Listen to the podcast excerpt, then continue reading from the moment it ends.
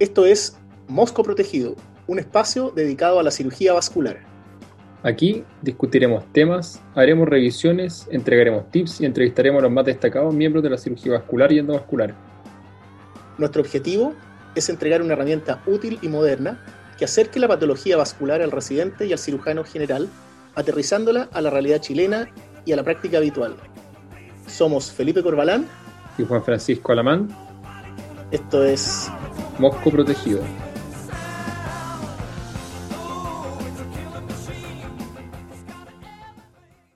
Hola amigos, bienvenidos a nuestro episodio número 6. Hoy día vamos a hablar de enfermedad cerebrovascular, particularmente enfocados en la cirugía carótida. ¿Cómo estás, Felipe? Muy bien, Juan Francisco. ¿Cómo están amigos? Para introducirnos en el tema, tenemos que comentar como hemos dicho en otro episodio, que los factores de riesgo cardiovascular han aumentado importantemente en Chile y en el mundo, y de la mano con eso, las distintas consecuencias y enfermedades cardiovasculares, como son el infarto eh, agudo al miocardio y el accidente cerebrovascular.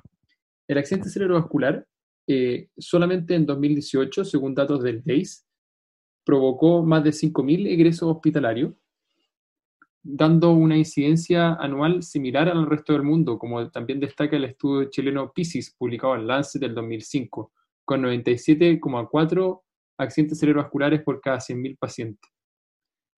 Esto no solamente es importante por su incidencia, sino porque también es desde, eh, desde el 2013 la principal causa de muerte en Chile, con más de 9.000 muertos al año y además la principal causa de pérdida de años de vida y de discapacidad.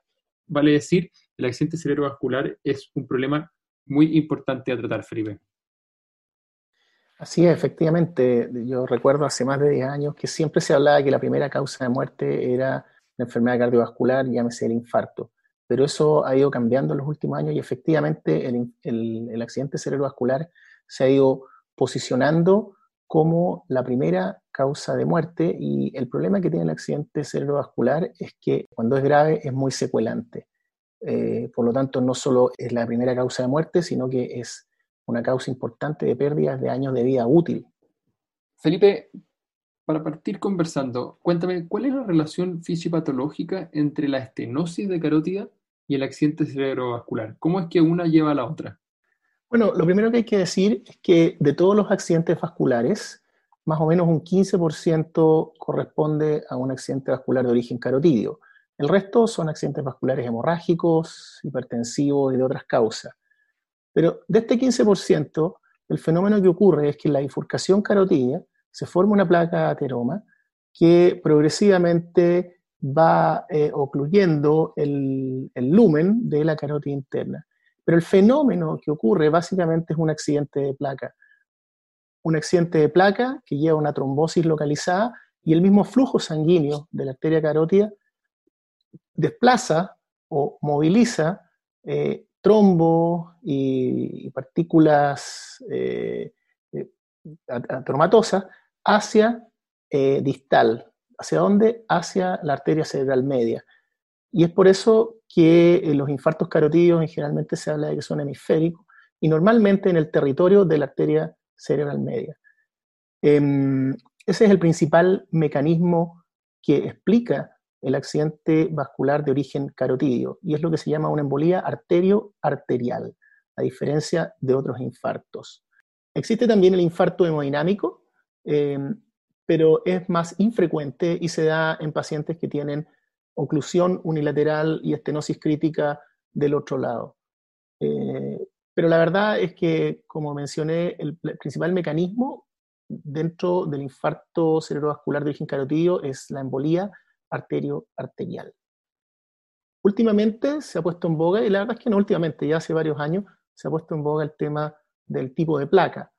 Em, el grado de estenosis es sin duda uno de los factores más importantes a considerar cuando uno piensa en el riesgo de accidente vascular. De los estudios de los años 90 sabemos que a mayor estenosis, mayor posibilidad de un accidente de placa y de un accidente vascular. Pero aparte del grado de estenosis, el tipo de placa, si es una placa densa, fibrosa, o si es una placa blanda, más lipídica, también influye en la posibilidad de un accidente vascular. Y hoy en día se sabe que placas blandas, que son más lipídicas, con estenosis a veces menores del 60%, también pueden eh, ser placas que están en riesgo de ulcerarse y por tanto de complicarse y producir un accidente vascular. Pero yo te he hablado, Juan Francisco, básicamente de los pacientes sintomáticos y probablemente los que nos escuchan siempre han escuchado cuando hacen sus pasadas por cirugía vascular de que nosotros hacemos una diferenciación entre lo que es el paciente sintomático y el asintomático. Cuéntanos, Francisco, en qué consiste esa diferenciación y por qué nosotros hacemos esa división tan categórica. Sí, la, la diferenciación tiene que ver con el riesgo de un nuevo accidente cerebrovascular.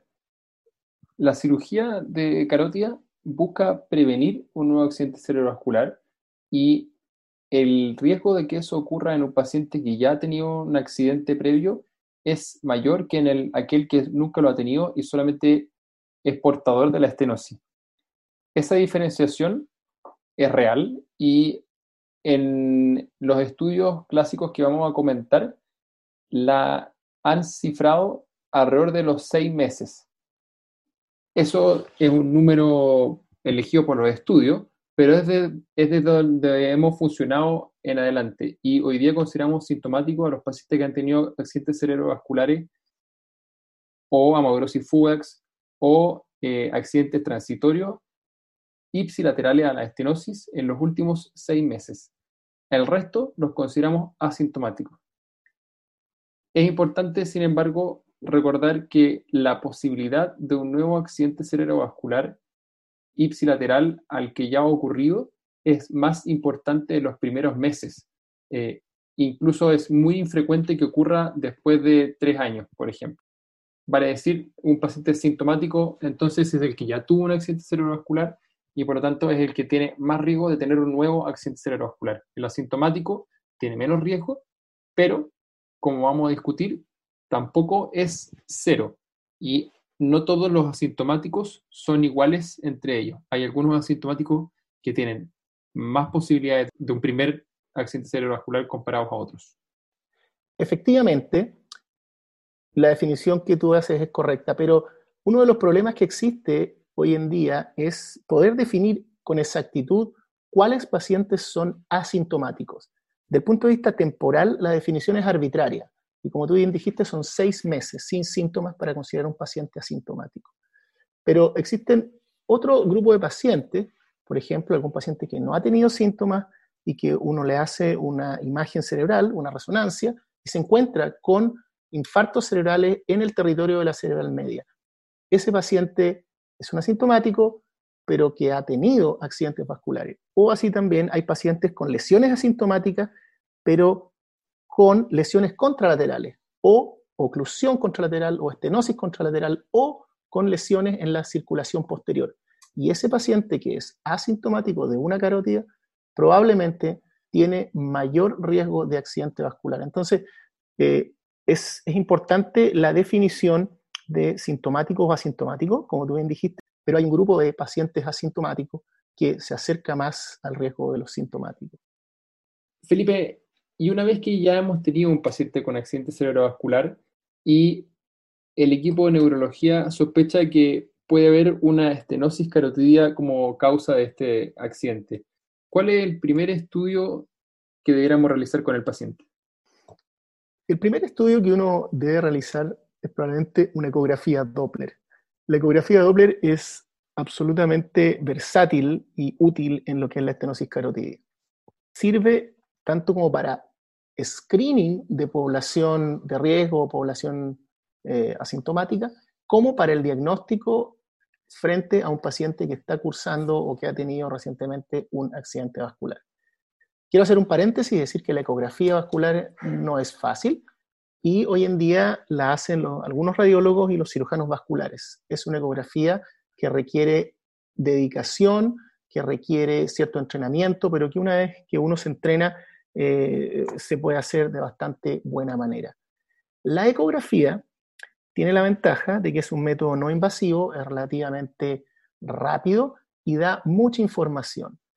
Pero la información que nos da la ecografía acerca de la estenosis y del grado de estenosis, que es una de las cosas que más importan a la hora de evaluar un paciente con un accidente vascular, la información del grado de estenosis nos las da de manera indirecta. Es decir, no nos mide el área, aunque uno la puede hacer, pero la medición importante es la medición de la velocidad en el punto de mayor estenosis. Y como ustedes saben, la velocidad aumenta en la medida que la estenosis se va cerrando. ¿Por qué? Porque la, velocidad de flujo aumenta para mantener el caudal. Bien, estoy de acuerdo, Felipe. El primer examen es la ecografía. Eh, como tú bien dices, nos da un dato extrapolado. Sabemos el grado de estenosis según la velocidad que medimos en un punto dado. Sin embargo, han aparecido imágenes complementarias de alta calidad, principalmente el angiotac.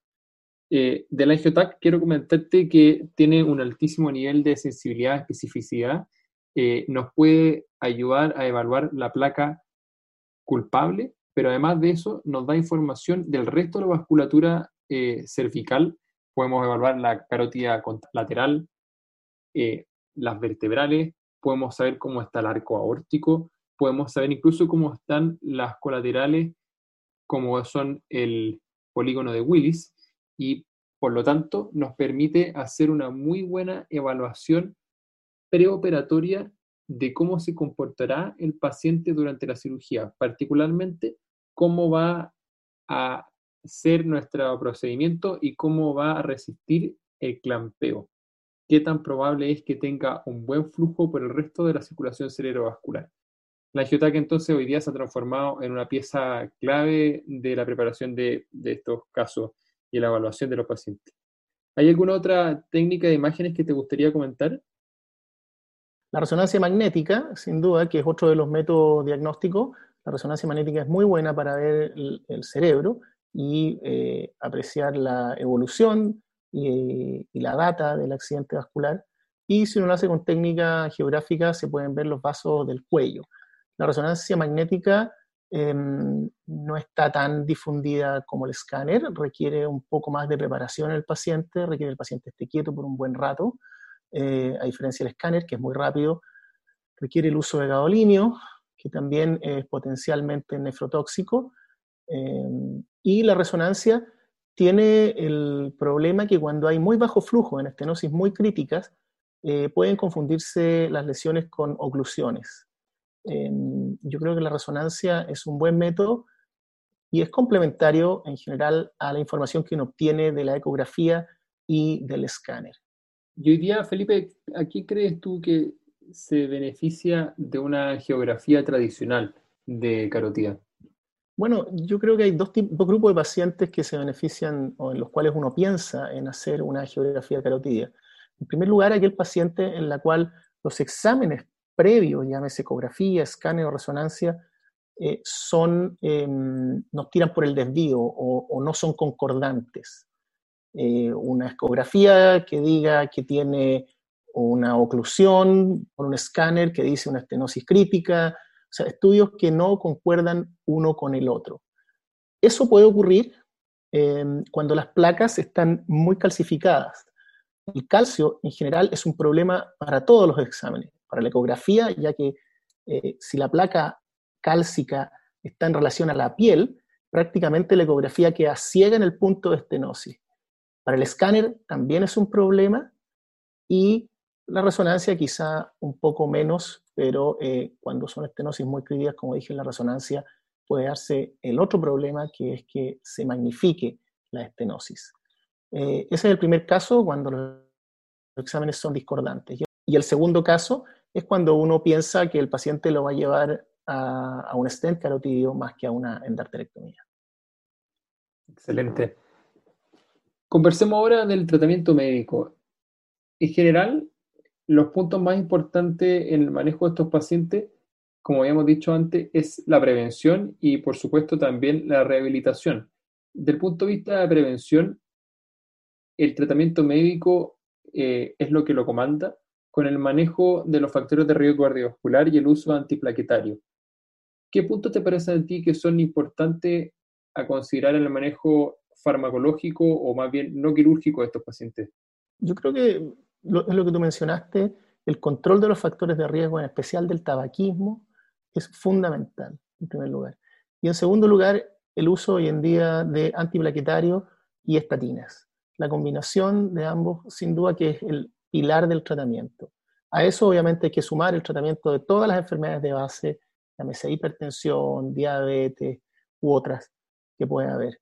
Pero yo creo que ese, es el, elemento fundamental, y tú lo mencionaste. Sí, eh, el, tratamiento médico es, eh, independiente de que nuestra conversación sea de cirugía, el pilar, y en eso ha avanzado mucho la neurología en los últimos años.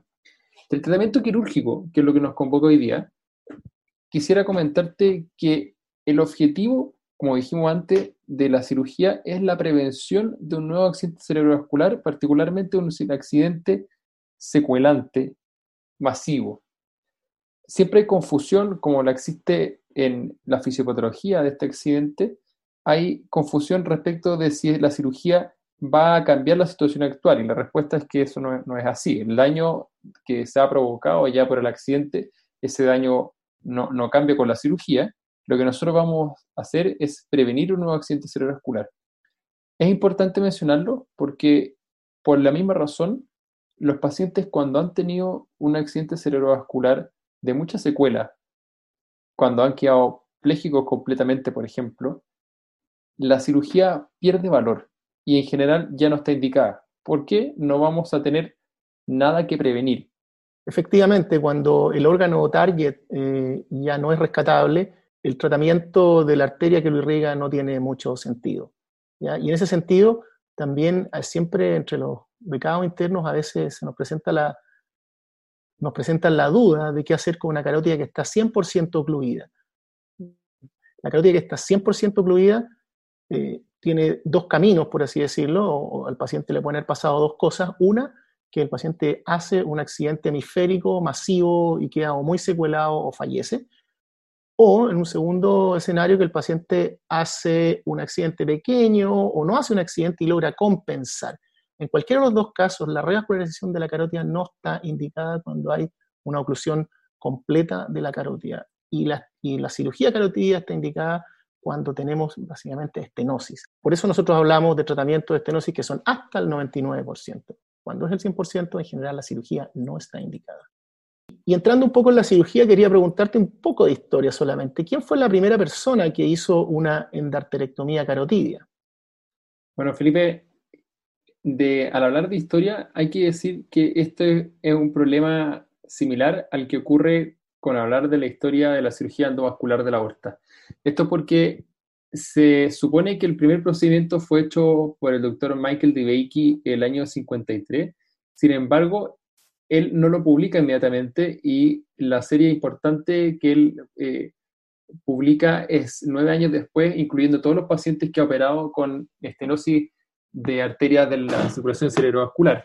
Y sin embargo, es el año 54 el que el doctor Eastcott publica su paciente operado ese mismo año. Por lo tanto, hay cierta controversia respecto a quién hizo la primera endarterectomía carotidia. Sin embargo, la respuesta es que probablemente fue del doctor DeBakey el año 53, quien después, pocos años más tarde, el año 58, inicia eh, la cirugía de carótida con parche, la angioplastía agregada además de la endarterectomía. Efectivamente, esa es la cirugía que hoy conocemos y hoy eh, la mayoría de los cirujanos hacemos. Ahora, hay que mencionar que, como tú bien dices, Michael DeBakey fue uno de los pioneros y probablemente a él se le atribuye la primera endarterectomía. Pero si uno revisa la historia, hay reportes años, uno o dos años previos a la primera endarterectomía que él hizo, de un cirujano argentino, el doctor Carral, que, que hace una transposición carótido interna hacia la carótida externa para tratar una estenosis crítica en un paciente con accidente vascular. Yo creo que efectivamente en la historia uno puede siempre desmenuzar y encontrar uno que otro caso por allá, pero yo creo que se le reconoce hoy en día eh, como el, el, pionero en la endarterectomía carotidia, el doctor DeBakey. Es importante mencionar que esta cirugía que se inicia en la década de los 50 tiene un importante, un gran boom durante los años siguientes y se operó a muchísimos pacientes durante la década de los 60, los 70 y fueron tantos lo que se hizo que fue eso lo que motivó la aparición de los grandes estudios clásicos que vamos a comentar ahora durante la década de los 80 y los 90. Efectivamente, los estudios clásicos son el NACET, el ESCT y el ACAS. El NACET y el ESCT son estudios que se hicieron en pacientes sintomáticos. Uno es eh, en centros norteamericanos en Canadá y el otro es en la contraparte europea. Y el ACAS se refiere a pacientes asintomáticos. Partamos hablando brevemente del NACET. ¿Cuál fue el objetivo del NACET y, qué resultados se obtuvieron de este estudio? El NACET tenía por objetivo demostrar que la cirugía en paciente sintomático con una estenosis moderada o severa podía disminuir las posibilidades de un nuevo accidente cerebrovascular en los años siguientes. El estudio es el primer estudio randomizado a gran escala en revisar esto. Eh, fue multicéntrico, llevado a cabo a mitad de los 80 en más de 50 diversos centros de Estados Unidos y de Canadá. Randomizaron casi 3.000 pacientes con estenosis mayor al 30% entre tratamiento médico y tratamiento quirúrgico y después fueron publicando en distintos momentos de los 90 por serie, por subgrupo, a los pacientes según el nivel de estenosis. El primer subgrupo que publicaron eran los pacientes con estenosis severa, de más de 70%. En ellos, eh, efectivamente, hubo una prevención importante en nuevos accidentes cerebrovasculares, pasando el grupo médico de un 26% de posibilidades de tener un nuevo accidente cerebrovascular a un 9% de nuevos accidentes cerebrovasculares en los pacientes operados. Eso fue un resultado muy importante y demostró que el número necesario a tratar de pacientes sintomáticos es de 5,8 pacientes operados para prevenir un accidente cerebrovascular, Felipe. Bueno, efectivamente, este estudio, el primer estudio del NACEL, fue publicado en el año 91 en el New England Journal of Medicine. Y la verdad es que este estudio se detuvo antes de terminar de reclutar a todos los pacientes. Y se detuvo porque para pacientes que, estaban, que tenían una estenosis crítica o severa, llámese entre 70 y 99%, las curvas entre eh, los pacientes llevados a tratamiento médico, tratamiento quirúrgico, ya se habían separado lo suficiente, por lo cual llega un momento en que es eh, poco ético seguir ofreciéndole tratamiento médico a esos pacientes, siendo que ya estaba, eh, ya se había demostrado que el tratamiento quirúrgico era mejor. Y eso ocurrió cuando se completaron alrededor de 700 pacientes. Bueno, ellos siguieron los pacientes y ocho años después se publicaron los resultados de los pacientes con estenosis moderada entre 50 y 69% y también se demostró un beneficio para la cirugía en cierto grupo de pacientes, específicamente hombres. Sí, sin embargo, ese grupo de estenosis moderada tuvo una diferencia de número de pacientes con accidentes prevenidos menos importantes que en el grupo severo. Eso es una tendencia que se mantiene en otros estudios. Conversemos por eso mismo del estudio europeo, Felipe. Te comento que el estudio europeo, el ECST, fue la contraparte al estudio americano, fue ejecutado en 97 hospitales de 12 países de Europa y en un centro australiano, y en ellos Nuevamente el objetivo era demostrar que la cirugía en pacientes sintomáticos prevenía un nuevo accidente cerebrovascular. Ellos incluyeron a más de 3.000 pacientes con un rango más amplio de estenosis, particularmente incluyeron a los pacientes que generaban dudas respecto de si esa estenosis había provocado o no un accidente. Y lograron una diferencia también en el grupo de estenosis severa de 10 versus 18% de frecuencia de accidente cerebrovascular en el paciente no operado. Sin embargo, este estudio tiene algunas particularidades. Una de ellas es que en el grupo de estenosis moderada no lograron demostrar una disminución significativa de las posibilidades de un nuevo accidente cerebrovascular. ¿Qué otras particularidades te parece que tiene este estudio, Felipe? Bueno, eh, este estudio y el NACE demuestran que los resultados en general del beneficio de la cirugía se mantienen después de los dos o tres años. Eso en primer lugar. Lo segundo es que la forma de medir en ambos estudios era diferente. Desde el punto de vista quirúrgico, el NACET tenía una forma de medir y el SST otra. Y como para, como para igualarlo, yo diría que una estenosis del 70% de NASET correspondía a una estenosis de 82-85% del estudio europeo. Pero esos son los estudios con respecto a los pacientes sintomáticos. También yo mencioné el estudio LACAS publicado en el JAMA en el año 95, multicéntrico randomizado. Este estudio incluyó principalmente pacientes asintomáticos. ¿Qué nos puedes decir de este estudio, Juan Francisco? Acá hace un estudio muy importante, multicéntrico randomizado, donde incluyen pacientes con ostinosis mayor de 60% y el objetivo es demostrar que también en pacientes asintomáticos la cirugía carótida logra prevenir un nuevo accidente cerebrovascular. Efectivamente lo demuestran y tienen una diferencia de 11% versus 5,1% de accidentes cerebrovasculares en pacientes no operados versus operados. Sin embargo, hay algunas particularidades a mencionar respecto a este estudio. La primera es que al momento de publicar el, al momento de publicar el estudio, esta diferencia de 11% versus 5.1%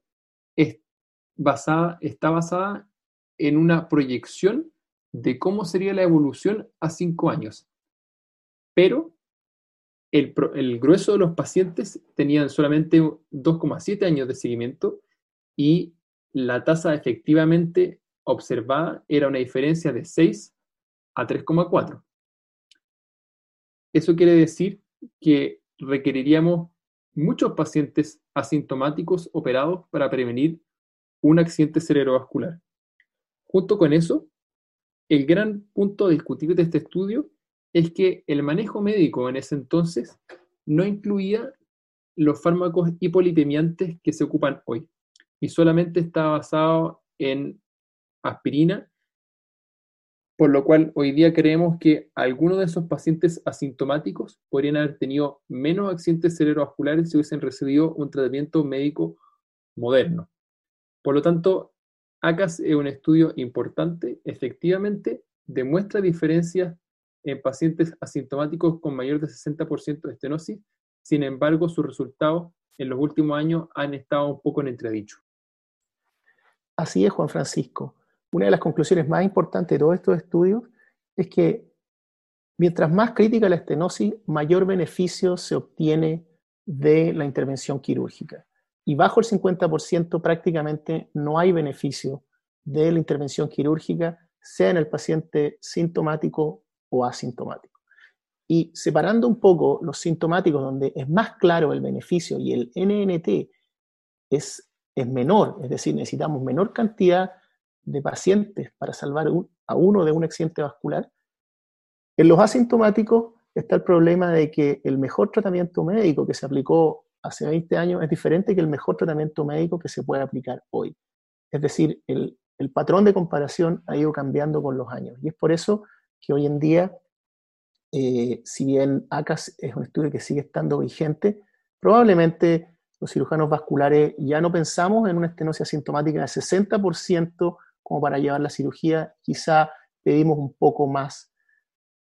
Basado en esto de que se sabe que a más crítica la estenosis, mayor probabilidad de una complicación. Y no solo eso, sino que buscamos otros factores, como cómo está la carótida contralateral, cómo está la circulación vertebrovascular, cómo está eh, el estado del cerebro, si el paciente ha tenido accidentes vasculares silentes o no. Todas esas cosas las ponemos en la balanza para poder tomar una decisión. Bueno, esos son los estudios eh, clásicos que fundamentan la cirugía en pacientes sintomáticos y asintomáticos.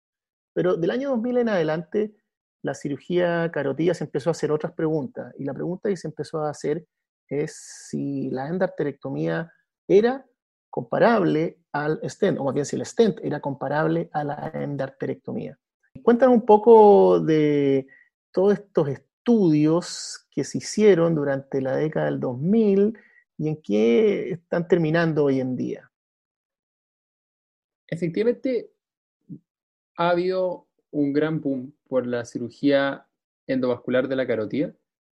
Existen más de 18 estudios randomizados que comparan stent versus cirugía tradicional. Y siempre la esperanza fue que iban a tener menor morbilidad médica y con eso íbamos a poder ofrecerle cirugía de prevención de accidentes cerebrovasculares a pacientes a los que no nos querríamos operar en forma abierta.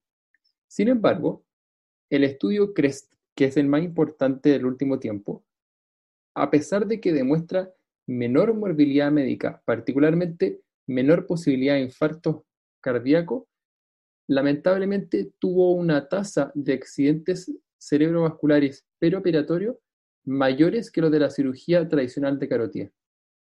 Incluso, esa mayor tasa es particularmente más importante en los pacientes de mayor edad, que eran efectivamente el grupo a los que queríamos ofrecerles menor morbilidad médica.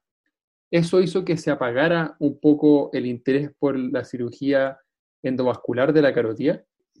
Sin embargo, no se ha acabado del todo. Es posible que sigamos avanzando en ese aspecto, pero hoy día la recomendación, por ejemplo, de la Sociedad Europea de Cirugía Vascular es reservar el stenting de carótida para pacientes que no puedan ser operados en forma tradicional, particularmente los que han tenido radioterapia en el cuello o los que hayan tenido una cirugía antigua que haya evolucionado hacia la red estenosis de carótida.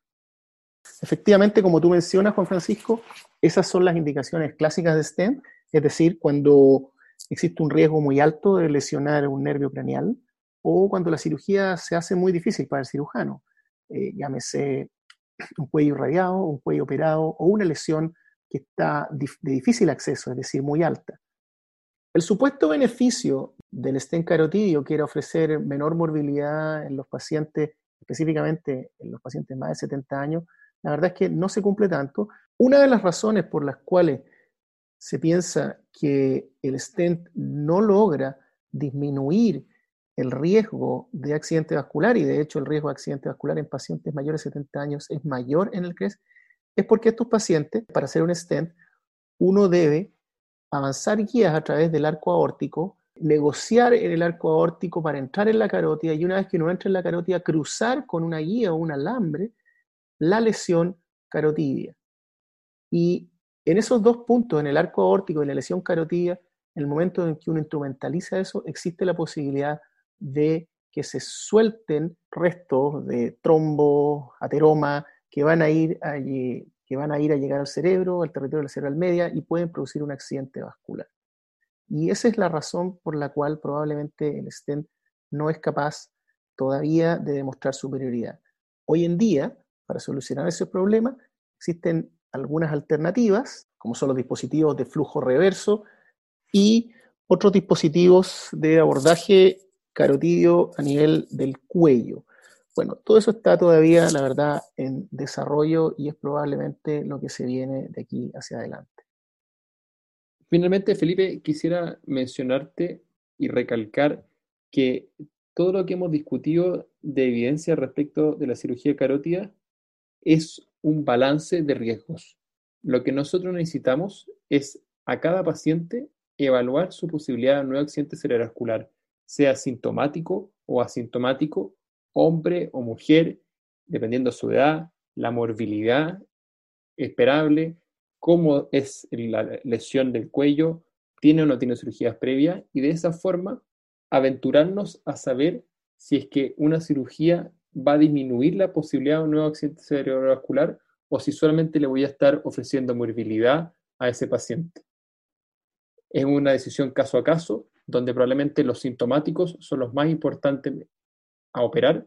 Los asintomáticos tienen hoy día un poco menos de peso.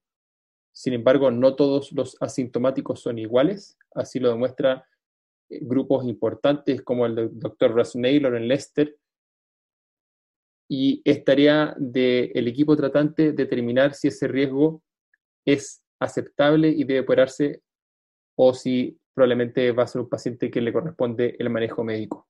¿Quisieras hacer algunas otras palabras al cierre, Felipe?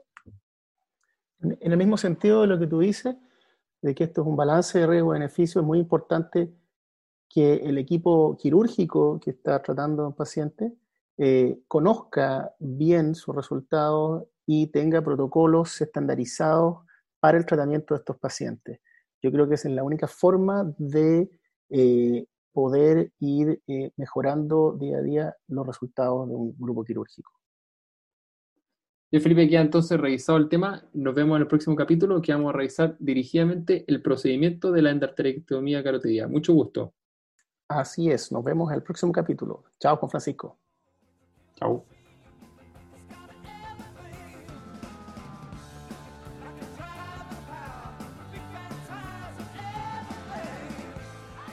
Bien amigos, terminamos así nuestro episodio de hoy. Los invitamos a seguir estudiando y profundizando en el tema. Si tienen preguntas respecto a lo discutido hoy o si quieren sugerirnos un tema a revisar, por favor no duden en escribirnos a moscoprotegido.gmail.com. Esto es Mosco Protegido.